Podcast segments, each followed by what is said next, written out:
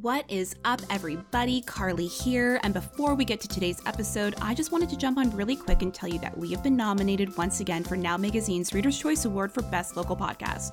Now, we won this category last year, and we think it'd be pretty cool to hold the title two years in a row. So, when you have a minute, make sure you vote for us by clicking the link in our Instagram bio at Somebody Date Us or by visiting nowtoronto.com slash RC and look for Somebody Date Us in the Cityscape category under Best Local Podcast. Voting closes on October 28th, so be sure to vote. And now, on with the show. Somebody date us cause we're getting really lonely. Is it our personalities or we just hella homely? You swipe left and I swipe right, sitting on my couch at night, hoping that I get a match, only to be ghosted fast. When you're the only one still single. Hey, baby, can I get your number? Um, no. So you write the stupid jingle to say somebody please date us. Hello, everybody, and welcome back to another episode of Somebody Date Us. It's Carly. It's Lauren. It's Mike. And it's a Sal. And Mike, I'm going to start with you. No. Why should you be single this week? um, I am single this week. Um, just because uh, I kind of had like a bit, bit of like a little bit of like an epiphany. Um, Hmm. I was I found myself uh, being in a situation like I'm not really used to being in, where I was I, I matched with someone on Tinder.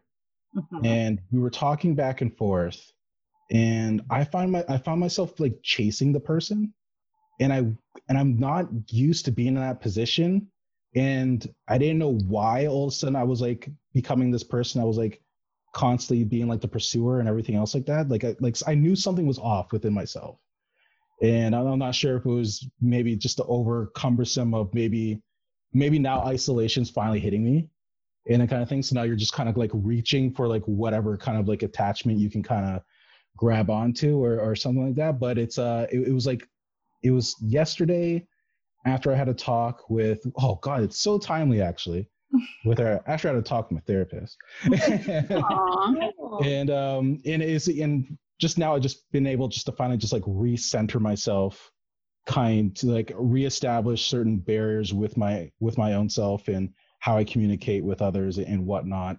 So it's like I've, I've kind of like brought myself back. So I'm in like a, a space now where like I feel good, I feel recentered, I feel like um, I'm ready to engage when I'm ready to engage. So yeah, I'm I'm single right now because right now I choose to be single right now. Okay, I like that. But also, is it a bad thing to pursue people? Or be- no, it, well, it I feel like it is if it's like really out of character. Okay. I feel like yeah, it, it- Yeah, exactly. Yeah, it's just like it wasn't it, it wasn't me, it wasn't organic. It was um yeah, yeah, yeah. So that's mainly the main reason why. So yeah, that's why I'm single. Okay, I like that. Lauren, what about you? Why should you be single? Well, I should be single this week because, you know, the pandemic has um, really given people that are in serious relationships or married like not much to do. So everyone is making babies these days. So What? literally, like everyone in my life is pregnant. And as much as I'm like not at all in a situation where I want to have a baby, there is a part of me that suddenly has baby fever because there's nothing else to do right now. I'm like, what a great time to have a baby. What else am I Oh supposed my God. I'm not convinced anything. Watch out, Arnold. No, I'm joking. Does he know about your, does he know about your baby fever? Yeah, I was telling him last night. I'm like, listen, I like don't get freaked out because I would never have a baby with someone I'm not living with or not married to. But I'm like, I do just have this little baby fever right now. Um because all my friends are having babies. So Mhm. so now it's like I'm kind gonna bring my own condoms. yeah, yeah, exactly. Uh, Lauren sitting in the bathroom before sex with like a like with a little fucking like pin poking holes in like the rubber. no. Well, no, no, she's not doing that. That's a horrible thing to do. But yeah. Carly, why should you be single this week? I have some bad news. No, I'm just kidding. I'm so, I'm uh Come on. I know, just kidding. Okay, so uh, we Marty and I we we reached almost like a good level of comfort in in regards to um, flatulence. So basically, um, we this is why I should be single because like we have opened up a can of worms, or I should say a can a can of snakes. So basically, he like said something. He's like, "Well, at least I haven't farted in front of you yet." And I looked at him and I'm like, "You have," and he's like, "Really? What?" I'm like. I'm like when you were sleeping. I'm like, oh, he's like, was it, and he's like, was it at least? Im-? And he's like, was it at least impressive? And I'm like, oh yeah. And he's like, okay, good. Then I'm proud. I'm like, oh god. And then I'm like, and he's like, what have you been doing? Just like holding them in this entire time. And I'm like, yeah, I'm very uncomfortable. And he's like, he's like, you just gotta let them out, let, like like a slow hiss. I'm like, what? and he's like, he's like, you know, like a just like you kind of like let it go and go. And he's like, he's like, it's like a, de- he's like, it'll be like a den of, he like, he's like, it'll be like a den of cobras. I'm like, what the fuck is happening? So we like joked that the bed is now called the den of cobras at night because snakes. That's Why all the it always snakes? sneaky But yeah. because they go "Sss" out of your beehole. But anyway, Yeah, our So a lot of we- control to keep it that silent. Yeah. yeah. That's, that's a lot of dedication to go from and not do like a. Mm. Yeah, Yeah. it takes a lot of work. It's like Yeah. you have to use your ass. Yeah. It's a lot of butt control, rectal control. Like- I'm not gonna lie. Like for those like 14 days that I was hanging out at his house, I was like, ugh, I'm like, my stomach hurts, my intestines, everything. I'm like, uh, and it's crazy. And now that I'm like back in my own space, I'm like, when do I fart? Because it's Oh. I like don't notice it. Yeah. You know, I'm like, do I? And I'm like, do I? Do I only like let go in uncomfortable? Like, do I only need to fart when I'm like in an uncomfortable place? Like, it's just very bizarre. I don't know what's going on, guys, because when I'm at home, like, it's not caught that often. But when I was there, it was like, I'm like, okay, girl, you got this. You could just just wait until you have a shower. And I was like, mm. I'm like, I'm gonna shower like eight times a day. um, but yeah, so happy that we've crossed that milestone. Nice. Anyway, what about uh, what about what about you, Sal? Why should you be single? Um, so earlier this week I went to teach and I was wearing my like clothes, my gym clothes, and then like a sweater on top. But the sweater that I was wearing was like really fleecy inside. It was black fleece. And so I didn't realize I took the sweater off and I'm there teaching and I'm doing a bunch of these like sun salutations with my arms up above my head. And then I realized that the fluff, like the black fleece fluff, was stuck to my armpits and it looked like I had two big hairy bushes um, under my armpits, and I was like, "Oh God!" And then I realized it like middle of the class, like mid midway through. So I was like, "Oh God!" It, it was I was Oh. very embarrassed. The good news is, just, like, of all the places you could have hairy armpits, the yoga studio is one of them because the amount of women I see with really long hairy armpits in yoga, I'm like, good for Yeah, Let it out. Exactly. Um, I mean, I, I went and like cleaned and like got rid of it, um, and then. People in the class were probably like, "What just happened?" like, you're so her armpits in class. Oh man. Just get my oh man, that's funny. Um, okay, so we have a really long episode this week, so I think we should just hop right in. Um, so this week on Thursday, October 10th, is Mental Health Awareness Day, and given 2020 has been an exhausting year for everyone, I think mental health is more important than ever before. So we've invited Victoria Muñoz to join us today. Um, Victoria is a registered psychotherapist who works with individuals and couples at Balanced Mind and Wellness in Etobicoke, um, a wellness practice built up of a team of individual and relationship psychotherapists and naturopathic doctors. So we are going to chat all about mental health with Victoria, and she'll be sharing some of her tips on keeping it in check during a pandemic and beyond. So everyone join me in welcoming Vic. Victoria.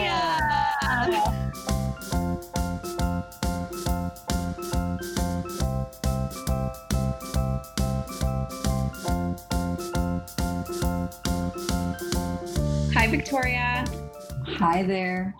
How about we first start off um, and you just tell our listeners a little bit about yourself and what you do?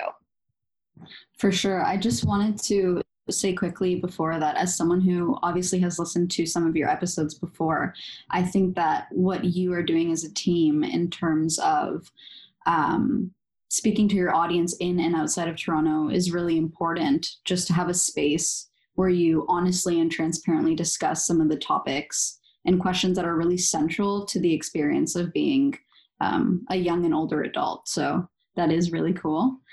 Um, Oh, Aw, thanks. yeah. it feels so legit now. Jeez. Yeah. Um, I will take a moment to kind of give you an idea of who I am and what I do. So, um, I am an individual and relationship therapist. Uh, I practice out of Balanced Mind and Wellness, uh, which is an integrated health clinic that's located in Etobicoke. Um, I specialize in topics surrounding trauma, fertility, communication, ruptures in trust, uh, grief, infertility, um, consensual non monogamy, sex and intimacy, uh, gender and sexual identity, and racial and cultural identity. Um, I'd say that I kind of knew fairly on that therapy would be my vocation. So at around age 12, I entered the mental health system as a client, um, presenting with, you know, typical symptoms of depression and anxiety. Um, and I was really grappling with a lot of issues around identity and sexual orientation. Um, and I really felt alone in my experiences the team of psychiatrists and psychologists that I was working with at the time uh, took like a very biomedical approach. So I was essentially given like a diagnosis and prescribed medication. Um, and after that experience, I thought to myself, like, okay, no, there has to be more to this. Like, there has to be someone that gets it in a different way and can help me make sense um, and meaning of like what I'm going through um, in a way that's holistic.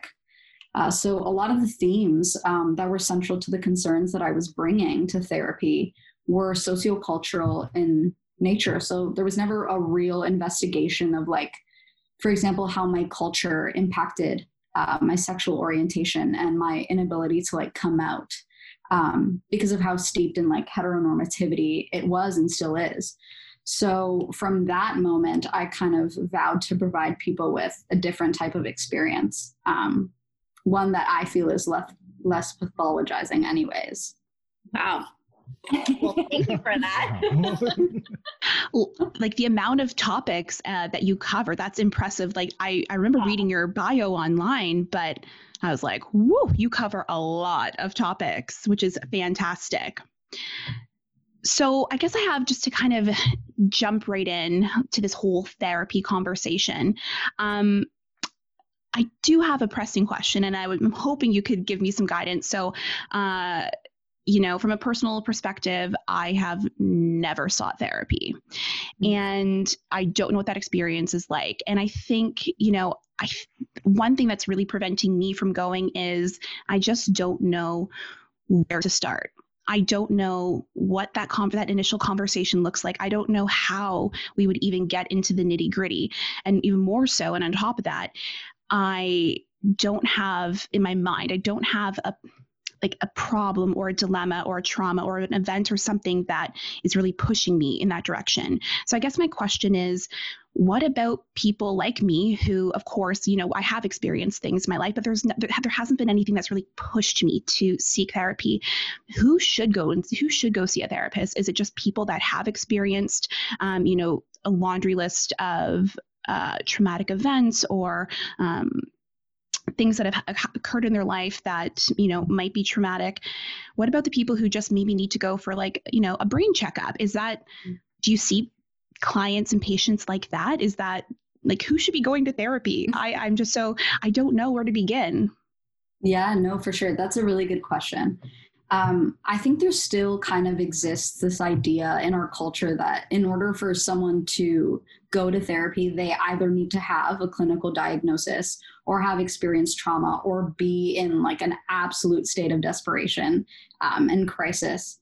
Um, and I think there also is this kind of story um, where we equate attending therapy with weakness, as if like seeking professional help somehow means that you couldn't cut it on your own. Um, and there's still a lot of stigma there. Um, but I'd say like that's not that's not the case at all. So what I feel is that those narratives um, do is gatekeep the benefits of therapy. Um, and they also serve to create a lot of shame and guilt about just being human. So, experiencing hardship across like several domains in life, like you said, and needing assistance or just honestly desiring something more for yourself, like deeper understanding or healing or change.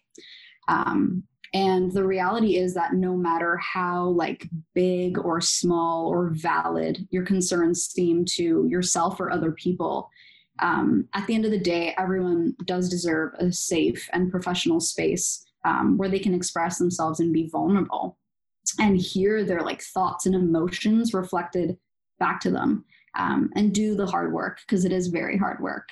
Um, and of course, there's like a structure to therapy, but there's really no rule about what can and can't be discussed. Um, so as long as it's something that is like pertinent and important to you, um, then it's relevant to the work. So I have some people that see me strictly for anxiety.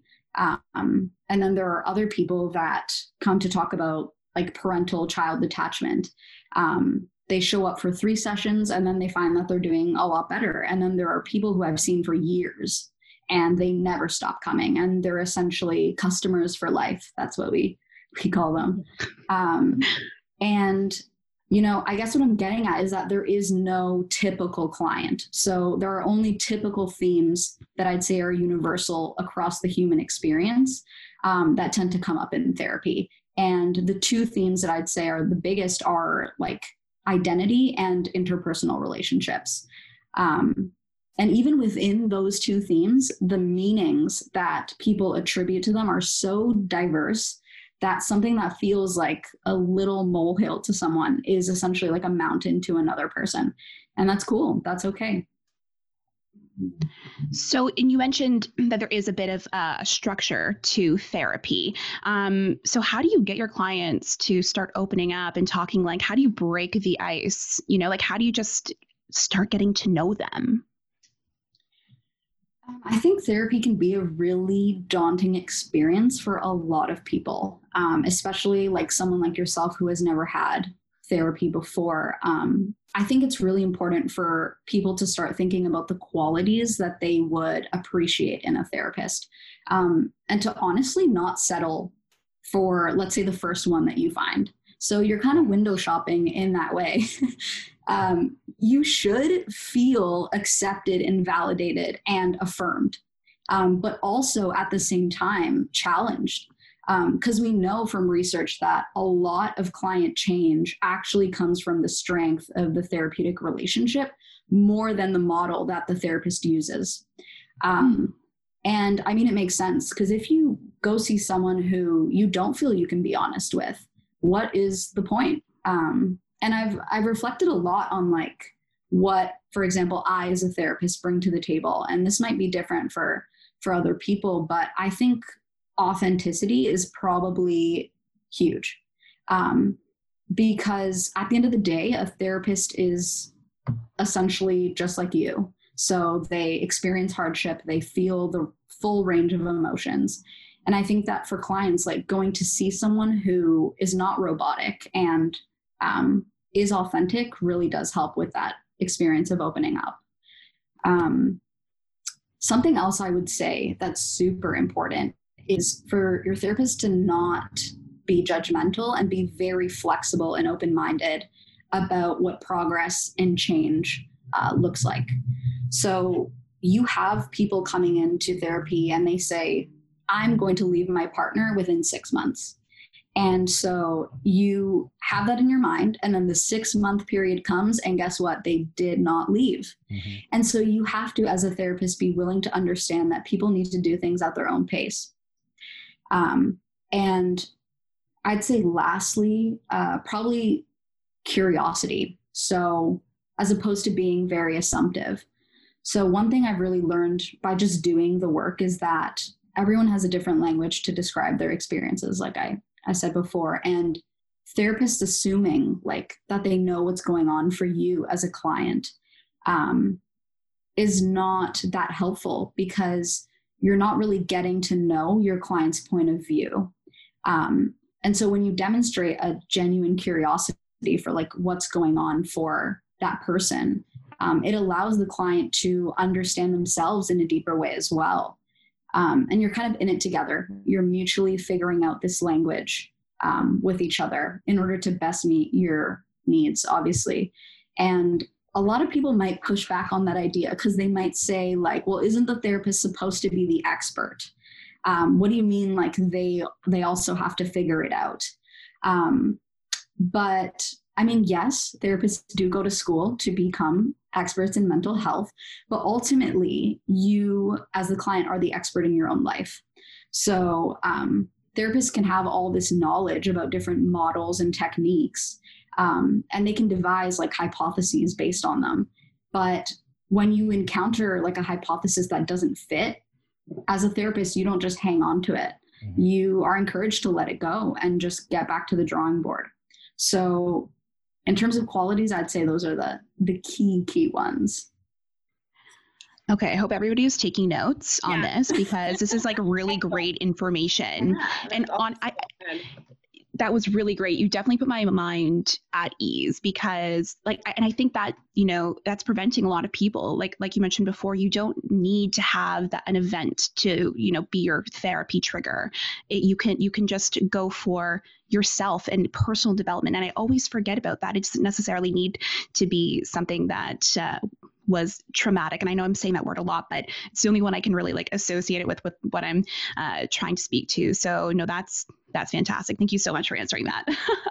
Well and no i think problem. too like it took me like a long time to build up the courage to like go to therapy and like the amount of times i like contacted therapists made appointments and then canceled and then never went for like years um like so many times. But i think just like by the time when I finally built up the courage to go and have like conversations, and sometimes I wasn't going for a specific reason, just to talk to someone that was like unbiased. Like you're not talking to your mm-hmm. friend, you're not talking to your family. Literally everything stays in those four walls, and you're just like, you can just talk about all those things that go on in your head that you're like, am I crazy for thinking this? Do other people think this? Is this normal? Why am I thinking this? Like, and have that like person that's just there to like help you try to make sense of it, which I think is like the best part of it. it's like I would yeah. recommend therapy for everyone. Like even if you don't yeah. feel like you need it, I feel like it's just like for me it was very like freeing in a way because you just like had that opportunity to like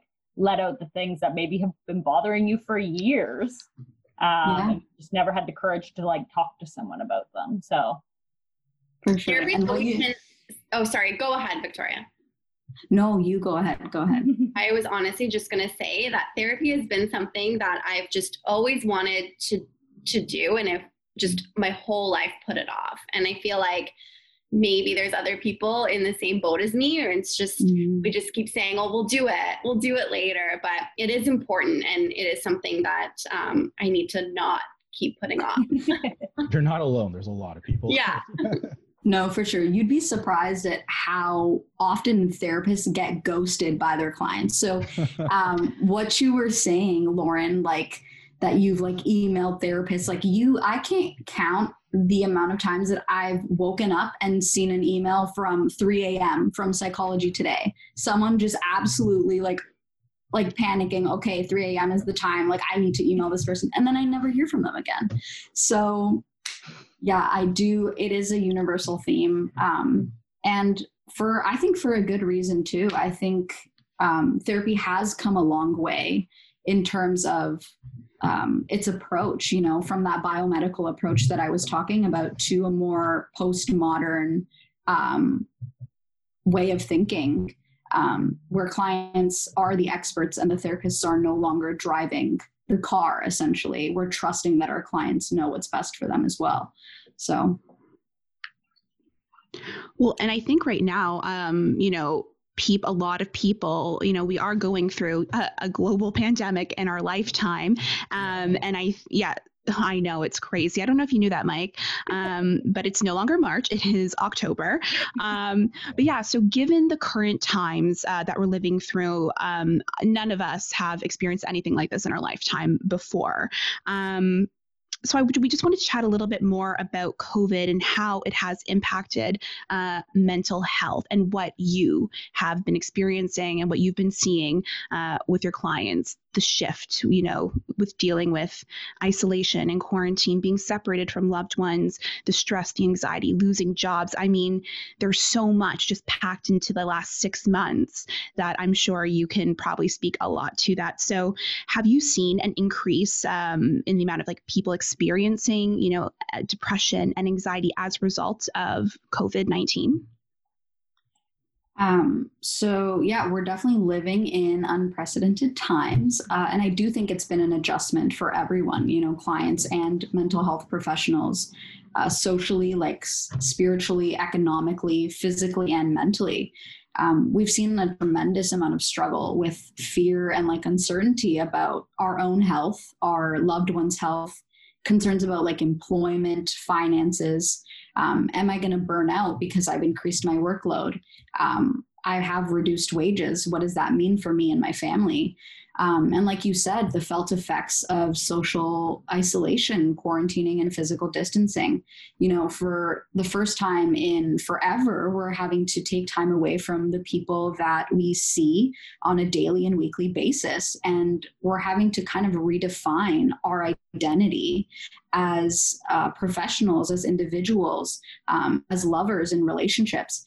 And I feel like we kind of need to stay cognizant of the fact that uh, these felt effects are experienced really differently by everyone, but particularly by minority group members. Um, so, you know, racialized and indigenous communities. Um, we have people with disabilities, gender and sexual minorities, um, immigrants and refugees, um, those with socio um, economic status that's a bit lower. Um, and we kind of have to allow each other to feel the grief that we do. Um, you know, we've lost a lot. We've lost human touch. We've lost our sense of normalcy we've lost our ability to kind of engage um, and attend milestone events uh, like weddings and graduations and birthdays. Um, so feeling is encouraged, like you're allowed to be upset because um, essentially we're mourning our old life, you know? Um, with that being said, I will say that I've also seen a tremendous amount of resilience in our communities. So, you know, people banding together to kind of form these support networks and come up with really creative and unique ways of maintaining connection uh, with one another. And I think that's one of the coolest things that can happen when global events like this take place is that we're almost like surprised at how much we're able to endure individually um, and collectively. Um, you know people come to adapt to their environment in the best way that we can and we utilize our strengths and our coping strategies and the ones that work for us. Um, they're meant to kind of pull us through um, these instances and they help us remain like empowered essentially um, so I do think that although it's been rough, there's also been a unique opportunity for people to like reprioritize, rebuild, and even let go of some of the things that were holding us back, like before the pandemic started.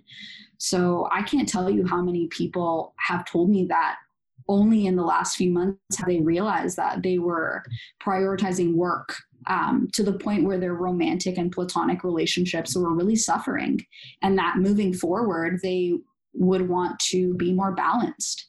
Um, so yeah I, I do think it's it's a mix of both just grief and a lot of hopeful opportunity.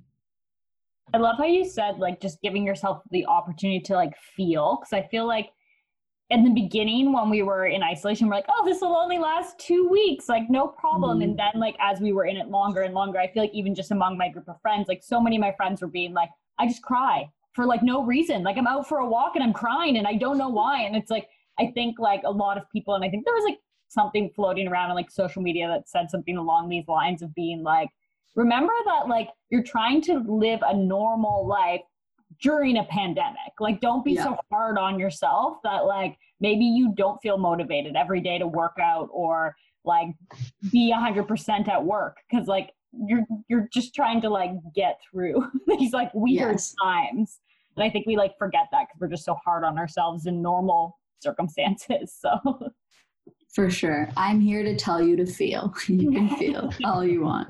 Feel the feels. So, like, for those that like don't know, talking about feelings, for those that don't know Mhm. like how to identify how they're feeling, um, people that maybe like have never experienced anxiety before, or depression, or any any feelings like that. Um, like, what are some things that you should be like mindful of, or like, how do you know when it's like gets to a point that you should seek help from somebody else? Yeah. So, speaking of really interesting societal ideas, I think there also exists one where um, we feel like for people to seek help, they already have to have some really deep understanding or awareness of what's happening for them. Uh, but that doesn't necessarily have to be true. So, um, emotion is insidious. So, it comes up like physiologically for people. Um, I can't tell you how many clients have come to me and said, you know, I'm not consciously stressed, but my body is tense and my jaw is clenched and I tend to tighten my fists when I talk. Um, and that's how I kind of knew that maybe there was something I should talk through or pay deeper attention to. Um, and I think that the first step in terms of developing a deeper relationship with our own emotions is like first admitting that something feels different. Um, and a lot of us don't even have the words to really describe how we're feeling. Like even as a therapist, you know, I, I myself really struggled with my relationship to emotion. Um, I remember showing up to one of my first ever therapy sessions as a client and being offered this like huge feeling chart and there were like 500 words on it and then faces attached to those words um, and i was like so relieved to finally have access to this resource that could help me like pinpoint um, the exact words that like fit for me and my experience. And i think the for me part is really really critical because uh, like i said like we do have this general language for a lot of emotions and terms within mental health. Um, but the truth is that they all carry different meanings for us and they're embodied very differently across people so for some, like anxiety feels like a pot literally boiling in their stomach. Um, and for others, it's like a complete sensation of freezing in the moment. So, in terms of what to pay attention to, I'd say look for those physical sensations. So, when do they happen? Are they frequent? Um, what are you doing when you feel them the strongest? What about when you feel them the least? Um, what does neutral feel like to you? And pay attention to the thoughts that you're having as well. So notice any changes um, in how you're relating to others or even to yourself. Um, do you find yourself having less patience? Um, do you feel safe and like secure and content in your relationships? Um, and also try to gauge how your concerns are affecting the other parts of your life. So, how is it impacting you socially, romantically, professionally? Um, is it limiting your ability to show up for yourself and other people in the ways that you want to? Uh, is it limiting your ability to live by the values and things that you want for yourself in your own life? And if you have like an affirmative support network, I'd say don't be afraid to begin or continue having these vulnerable conversations. Um, and don't be afraid to like do research either. There's a lot a lot of good stuff out there which i know we'll talk about a bit later but um, during this process i'd say self-compassion is probably one of the biggest things because uh, i think we tend to label emotions as like good or bad or positive or negative. Um, and what happens when we do that is we tend to start associating um, and avoiding the ones that don't feel that good because we see them as uncomfortable and threatening um, instead of deepening our understanding of them. So mm-hmm. I think judging yourself for feeling angry is a really, really good way of perpetually feeling ashamed and guilty for the fact that you're angry. Mm-hmm. So when we start to treat our emotions kind of like enemies, that's exactly what they'll start to feel like. Um, so I just say witness what's going on for you, like cognitively, mm-hmm. emotionally, physically, with as little judgment as possible. I like that. that I is- feel like Um, that's like really, really good advice. And also, I I think I read somewhere or saw someone do this where they had this like notebook, like a feelings notebook, and they would kind of every night just kind of journal in like how they're feeling. And I feel like a lot of um, we're all very like, or I mean, I'm I'm like this. Like I'm always like, I'm either happy, sad, excited, and like I don't really like dive deep into like, Mm. well, how am I really feeling though? Like, you know, when people ask you like, how are you? And you're like, I'm okay. but are you okay? like, am I really okay? Um, so yeah, I saw someone do that and, and have this like little feelings journal. And uh, I thought it was like a really good idea. And like maybe just before bed, just jotting down how you're like really feeling um, with no judgment. And yeah, Yeah, I Yeah, found Mine's like, literally right next to my bed. nice. like during the pandemic, like I haven't journaled for like years, but during the pandemic, I like started a journal like right at the beginning because I just had so many feelings and emotions and things we were going through and like trying to adjust to this like new normal. Um, and like I've kept up with it like on and off, like every time something shifts or changes um, during these last like six months that like impacts me in some way. I write in it and like it is interesting even just to like read back on and you're like, wow, look Mhm. how far we came since like the Mhm. beginning of all of this, right? Like yeah. all of us have somehow adjusted to this like bizarre world that we're living in right now. All right, Victoria. So, as you know, we are a dating and relationship podcast. So, we obviously need to ask you some questions for those that are single or in relationships right now. So, for Mhm. starters, what are some of the most common reasons couples go to you for advice? Um, I think that people assume that for for couples to come to therapy, um, the fate of the relationship is literally at stake. Um, and while that's true for a lot of people, uh, many couples come for, I'd say, other very important reasons. Um, at the top, at the top of the list, I'd say is a desire to increase like honest, nonviolent communication. So partners want to learn better ways of talking to one another in order to increase intimacy and understanding. Um, and a lot of the times, people aren't even really aware of how they came to have the communication patterns uh, that they do. And couples get caught in these cycles. Uh, for example, one of the most popular is pursue withdraw, where someone is constantly um, looking for affirmation, badgering, looking for answers. And the other is withdrawing from that, emotionally stonewalling. Um, and these cycles tend to kind of happen when people communicate from their secondary rather than primary emotions. Um, and over time, these cycles just get solidified and they can be really, really hard to break. So I think therapy allows for a space to verbalize our needs and our love languages um, and investigate those unhelpful cycles and come up with ways of breaking free from them and really model the behavior that we want to see from our partner. So if you want to be listened to, you become a listener. Um, I'd say the next top topic is probably issues around sex and intimacy. So I'm sure you've all heard of the infamous dead bedroom. Uh, people want to learn how to engage sexually again. Um, they want to try new things. They want to talk about sexual boundaries and what it would mean to, you know, introduce adventure and novelty into um, their sexual relations. Um, at number three, I'd say probably infidelity uh, and healing from ruptures of trust and learning to trust each other again. Because obviously, infidelity can be a devastating thing. Um, but it doesn't have to mean the end of a relationship. A lot of people just continue um, and they rebuild. Um, a lot of couples also want to talk about what it would mean to open up their relationship in like a consensual way. And typically, this tends to be a more taboo topic in society. And that's why I feel like it's really essential to explore safely in therapy because of that stigma um, and the fact that it, it is a non traditional relationship compared to the more monogamous ones that are really ingrained in us from a young age in Western culture.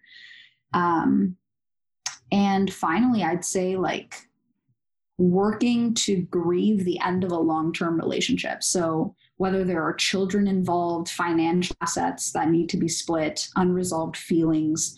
Um, a lot of couples want to come in and sort out kind of their practical and emotional concerns so that they can move forward in a way that feels like very amicable. Interesting. So many different things. I know. And that we haven't even talked about religion and culture and racial backgrounds and how to integrate those. Yeah. Um, yeah. Okay, but I'm curious because, like, with this year in particular, um, I know, like, from my friend group, people that live with their significant others or married or whatnot, like, obviously they spent a lot more time than normal at home mm-hmm. with their partners whether they're like when we are like fully in isolation or now we're working from home or you're trying to like homeschool your kids while working from home. So like i'm like are you seeing a lot of people that are like facing these challenges now that they're forced to be at home all the time with their partner when they maybe weren't ever home together this frequently before Yeah, no, it's exactly what you said. Like people are spending so much more time together and they're in each other's space a lot more. Um, and so we are seeing increases in like stress and frustration and reductions in like patience because um, we're really witnessing ourselves and our partners in ways that we weren't used to um, before. And there's literally nothing like quarantine to help you realize like just how often your partner leaves the toilet seat up or leaves like dirty dishes like laying around. Um, so there are increases in like resentment and blame too. And that's all on top of the fact that we have our individual like restlessness and emotional disarray. Um, but because our partners are the closest people to us, it's so, so easy to take it out um, on them. Uh, so, yeah, no, definitely there has been a shift um, in how people are relating to one another. So what are like some like I know obviously everyone's different, every couple's different, but what are some like high level tips for those couples that might be listening that want to like tear their partner's hair right um, I think it's important to remind each other that you're really on the same team. You know, the goal is to collaborate and you know remember that neither of you has all the answers. Um, and that together you're probably going to have to brainstorm ways to adapt to the challenges and changing roles in your relationship. Um, you have to learn how to be softer and more empathetic with yourself and, and one another. And i guess try to use this opportunity to become closer uh, physically emotionally sexually cognitively. Um, you know we often really think about what the pandemic has taken away from us and we tend to focus less on like we were saying the opportunities that it's providing for us. Um, you know are there things that you want to try in your relationship now that you do have more time together? Are there areas of sexual intimacy that you want to explore? Um, are there conversations that are hard that you've been putting off um, have you lost touch with your partner's individual identity? Like how can you get to know them again as someone that's a person outside of your relationship? Um, how can they get to know you? Uh, what are some boundaries that you want to renegotiate that maybe you didn't really have to think about before? Um, and boundaries are huge you know? They're i think they're often misconstrued as like a form of rejection and when they are, we're a lot less likely to implement them with people. But really, boundaries are a way of demonstrating like love and respect to yourself and your partner because they allow you to show up in a way that's authentic to you and your values. Um, I think also really reflecting on like how can you check in with each other to make sure that each of you is doing okay and you're not suffering from cabin fever. Hmm. or like how can you validate each other's experience throughout um, the pandemic? And how are you going to divide up responsibilities in a way that seems fair to all parties? And what are you expecting from one another during this time? You know how can you demonstrate gratitude for everything that your partner has been doing? Um, how can you show them like hey i see you and I see what you're doing to make our lives a bit easier. And I thank you for that. Um, and that's just the relational stuff. I mean, there are individual questions too, like um, what are your expectations of yourself? um, what are some self-care activities that you can do alone or with friends without your partner that will allow you to show up as a better lover um, and those will look different for everyone um, you know i have people who need to absolutely get out of the house for an hour uh, just to breathe and that's their idea of self-care um, and for other people it's reading or cooking or listening to a podcast like this um, and if you're in a long distance relationship, I think the brainstorming is a bit different because um, how do you stay connected virtually? You know, like are you going to schedule phone calls or are you going to have FaceTime dates?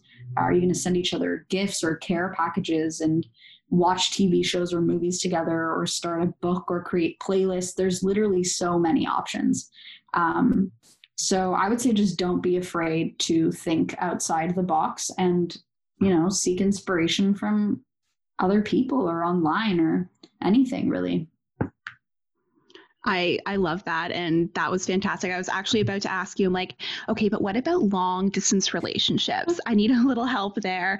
Um, and you completely nailed it on the head. Like that was fantastic. And um, I I know Asal and Lauren, I recently sent you guys a picture of something that I did for my partner and uh, it was same thing. It was just sending a little gift that's going to arrive on a monday because mondays are the worst. And it's just like a little pick me up it's nothing crazy but it's an inside joke and it's something that i hope will put a smile on their face because like you can't be there. So it, it is it's communication is so key um, and, and being transparent and a very saucy message.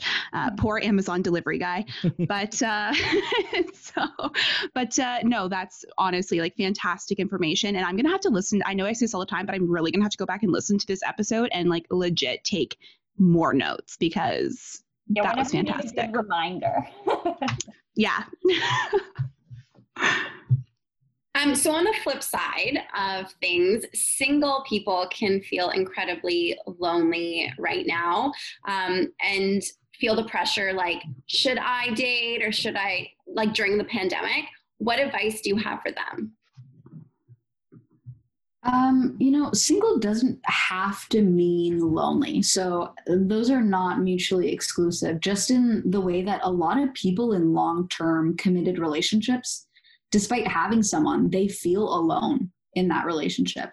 Um, and this can be a really promising time to explore yourself and what you might want out of a relationship when that time does come like and even in platonic relationships as well. So being connected or seeking emotional closeness like right now doesn't have to be in a romantic way you know? Fulfilling relationships really do come. Um, in all shapes and sizes. And that's what I personally love Bumble BFF for this reason. Um, because it's an amazing I had no idea. yeah. It's a really good option for, you know, safely quelling loneliness during this time.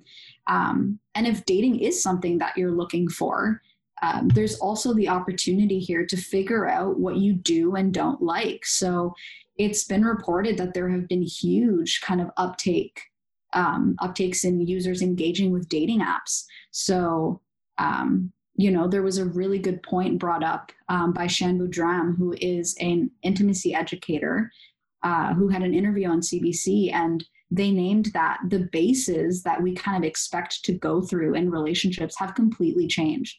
So whereas before, like people could meet each other in person and perhaps like take sexually um, take sex to a different level very quickly. Uh, with the restrictions now, we're kind of forced to reconceptualize like what progress means in relationships. So first base might now mean like sending a text message, and second base might be a phone call or like a virtual date. Um, and through these experiences, you know, you really do get a taste of what you're looking for. Like, am I looking for something more casual with multiple people? Am I looking for a singular conversational conversational partner? Um, am I looking for a longer term, more meaningful connection? And none of these options are right or wrong or better um, than the other. They just have to work well for you. So I'd say, regardless, it's important to stick to your values, but also just remain like open minded about forming connections in ways that you didn't really anticipate. Yeah, I think like from the people that we've talked to through the last year that have been um, online dating and stuff, like most of them have said, like the pandemic has been like a good thing to happen to dating Mhm. because they're taking that time to get to know people where before they might have just had a couple messages back and forth, met them once for a drink, didn't like them, didn't give them another chance. Where now it's like you kind of get a chance to get to know someone a bit more than you would normally. Like you're giving people more of a time of day and like in that process Mhm. learning a lot about yourself, right? Yeah, no, Yeah. That, that first meetup's kind of like extended now for like a couple of days instead of just like one night. So Yeah. Yeah, no, I had to wait a whole month to to go on a date with someone and it was the most it was actually very exhilarating and like fun and like throughout that month um, I got to know them on like you said a, a much deeper level. So it has been really cool. Okay. trying, well. but cool. Yeah, fine. Sure. Yeah. Uh, okay, we could like literally. I feel like we've already learned so much from you, and there's like less than an hour that we've been talking to you, and I feel like we could keep talking and asking a million questions, but we'll just have to have you back to ask all the rest of our questions. But before we go, um, we just want to give you an opportunity to, if people want to work with you or find out more about the place that you do work, um, where can they find more info? Uh, so if you're curious about whether we'd be a good fit together, um, you can find me on Instagram at uh, Victoria Muñoz Therapy. You can also email me directly at uh, victoria at balancedmindandwellness.com or go to our website at etobicokepsychotherapy.com and book like a free 15 minute video or phone consultation with myself or honestly any of the talented therapists that make up our practice. Um, but yeah, it's been dope. It's been bomb. I'm I'm glad to have been here. Yeah, we're so happy Oh, to have to you. We'll you, obviously link all those things in the description of this episode for people. Um, but yeah, thank you for sharing all your knowledge with us and answering all our questions. You're very welcome. Yeah, thank you so much, Victoria. And we'll definitely uh, have to have like a post pandemic follow up one day if it ever actually ends. Oh, we're laughing, but we're crying on the inside. Anyway, No, nothing. th- okay. well, thank you so much. And uh, we hope to chat to you soon.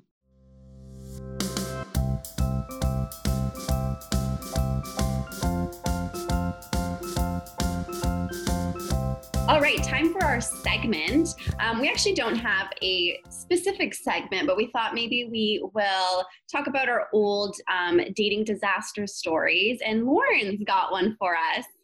Locked in Of there. I do. I am actually like shocked that I have never told this story. I was going through like my phone today um, and found this story, and I was like, I need to share this with you guys because I don't even know if I've told you this story like outside of this podcast. So this was like years ago. So do not judge me because in my early 20s, I had a lot of nights where I was blackout drunk. Nice.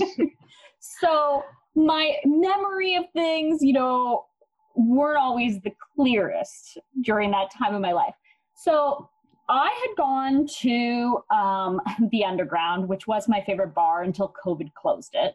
Um, and That was your I spot. had, I had met this guy there.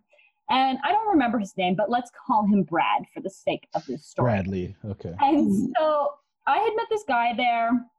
We ended up hitting it off. My friend hit it off with his friend. And then they were like, Do you guys want to come over and like have some drinks? Like once the bar closed. And so we're like, Yeah, sure. So they failed to tell us that they actually lived in Port Credit, which is not in Toronto. What? So while we were in the Uber, we were like freaking out because we're like, How on earth are we going to get home from Port Credit? So, anyways, we had this like fun night. It was fine.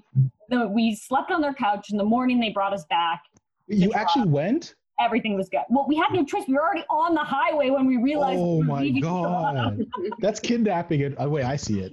Yeah. Sorry, So, go I mean, it's stupid things when you were young. And so I went to this guy's house, whatever.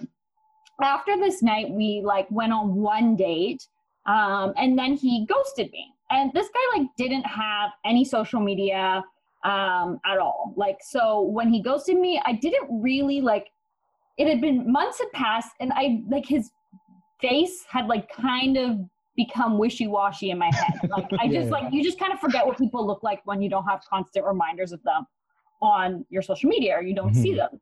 So months later, I'm at the same bar and I see him and I'm like, like he's like, hey, how are you? Like acting like nothing happened, and I'm like wasted. So I'm like, please don't talk to me. You're an asshole. You ghosted me. Like whatever. Like I'm giving him so much sass and attitude, but he's like still like into me like all night. So the end of the night comes around and we're standing outside the bar and he's like, Well, like, are you gonna come? I'm like, Do you wanna like go home together? And I was like, I really shouldn't because you're just such an asshole to me before because you ghosted me. And he's like, like, okay, like whatever. He's like going along with it. Long story short, he ends up coming home to, home with me. And my roommate at the time, my roommate at the time knew this story, like from uh, this guy. Like I had texted her and I was like, I'm bringing that guy home that ghosted me, Brad, yada yada. Comes home. I like my roommate's still awake. I like introduce him to her, whatever. We go to bed. And so I like when I was younger, and I think I've talked about it before, I didn't like hook up with people. Like I just brought them home all the time and like snuggled with them. Like I made out with them. I never like I didn't sleep around all the time. And so Not all the time. I didn't sleep no, sometimes yes, but like I didn't sleep with him at all. Yeah. But like he slept over at my house. So the next morning, he's on his phone. And like I remembered this Brad guy specifically not having an iPhone. He had like Android because I remember chirping him about it. And this guy, like Brad, had an iPhone. And so I'm like, oh, you got an iPhone. And he's like, yeah. And like, I'm like, okay. Like, and then I noticed he was like scrolling on Instagram. And I'm like, what the hell? Like, I thought you didn't have Instagram. He's like, I have no idea what you're talking about. And I'm like, like, you told me you didn't have Instagram. He's like, what? And like, I'm like, okay, like, whatever. Like, he's just lied to me or whatever. So I get an Uber for this guy. Like, he leaves my house. But before he leaves, we're sitting on my couch waiting for the Uber. And like, um, he's like, here, why don't you follow yourself on my Instagram? So I'm like, okay, cool. So I follow myself. And when I'm on my phone, like right when he's about to leave, I realize this guy's name is not Brad. His name was like Taylor or something. I was like, oh my God. Who the this fuck is Brad? not the Same Who the guy. fuck is Brad? Completely different guy. oh my god. So he leaves and I go to my roommate's room and I'm like, oh my God, this whole night, like I was giving this guy a hard time for ghosting me. I like was going off on him for like having Instagram and lying to me and like lying about the phone he had and like all these things. Like this guy just kind of like went along with it. He was like, I don't know really what you're talking about, but cool. Like, I'm sorry if I did something to hurt you. Like, and then Wow. So good. He was a completely different person. Like he wasn't this Brad guy at all. Like obviously he just looked similar to him. And um, so then I messaged him after he left and I was like, this is really embarrassing, but I thought you were someone else this whole night. Like that's why I was being so weird. And he's like, I thought something was off, but I just like whatever. And um, yeah, we never spoke again. But You still do you still have him on Instagram? No, I actually don't even remember his name. And then the second part of this story was that when he came home with me drunk after the bar, my roommate was like up doing homework, like she was not drunk.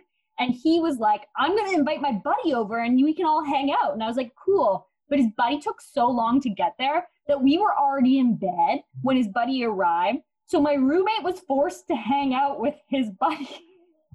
Oh my god. over. So she like watched a movie with him and then he like left and she was like, Oh, Oh my what a god. good night.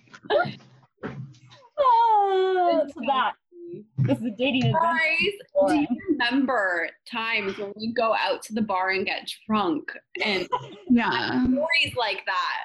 Mhm.